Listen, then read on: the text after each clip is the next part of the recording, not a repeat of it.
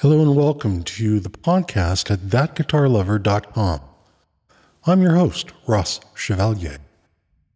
I have no formal music school training. I've studied music theory and I continue to do so.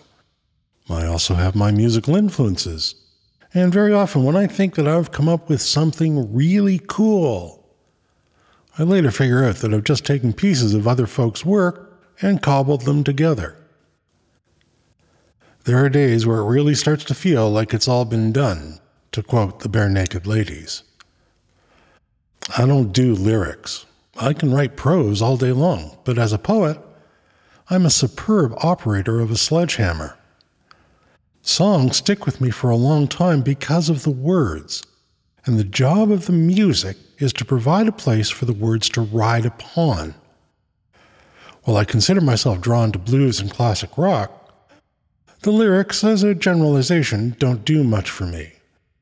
They're either the same old, same old, or infantile and often puerile. There are exceptions, of course. I think of Neil Peart and Gord Downie as exceptions in my case. Neil's words always seemed to hit exactly what I was thinking and feeling at the time that I heard them.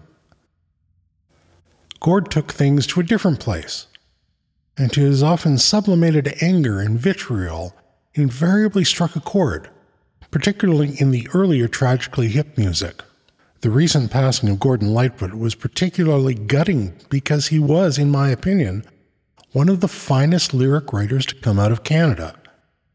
His words had hope, fear, frustration, and a certain level of misanthropism that felt, frankly, quite at home for me.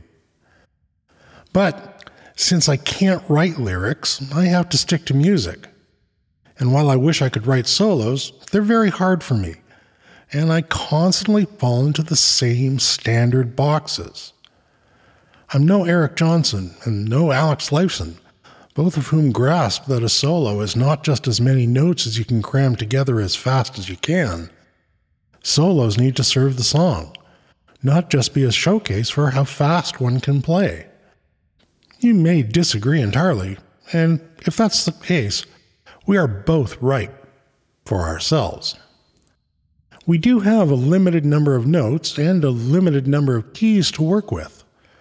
We can run out of major and minor chords in fairly short order. Unless you happen to be a human metronome, which I am not, timing gets repetitive pretty quickly. That's not to say that 4 4 time doesn't work. My goodness, it's used everywhere. But sometimes, you're just looking for a different kind of rhythm. In the face of this concept of it's all been done, I spend time looking at what Lightfoot and Johnson and Lifeson do in their non solos. There's a commonality in the use of chord inversions and the use of fourths, ninths, adds, and suspended notes in their chordal work. This keeps the overall tones comfortable and unthreatening, yet at the same time interesting, diverse, and different. I'm a follower of Rick Beato, not just because we share a similar vintage and we both have white hair, but because when he does one of his What Makes This Song Great sessions, he exposes certain approaches that help make the song stand out. There's more to creating guitar music than 1 4 5 or whatever pattern you might run into.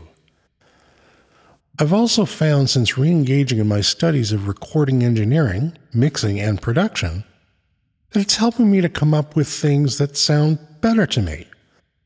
I'm still stuck behind the thoughts that, relatively speaking, my stuff is boring and, frankly, pretty shitty. Not that I care what others think, but that I'm not yet happy. If any of you have a solution to that particular issue, I'd love to hear from you on how you get past it. I'm not going to be a great poetic writer like Tom Petty was, or the incredible storyteller like Gordon Lightfoot.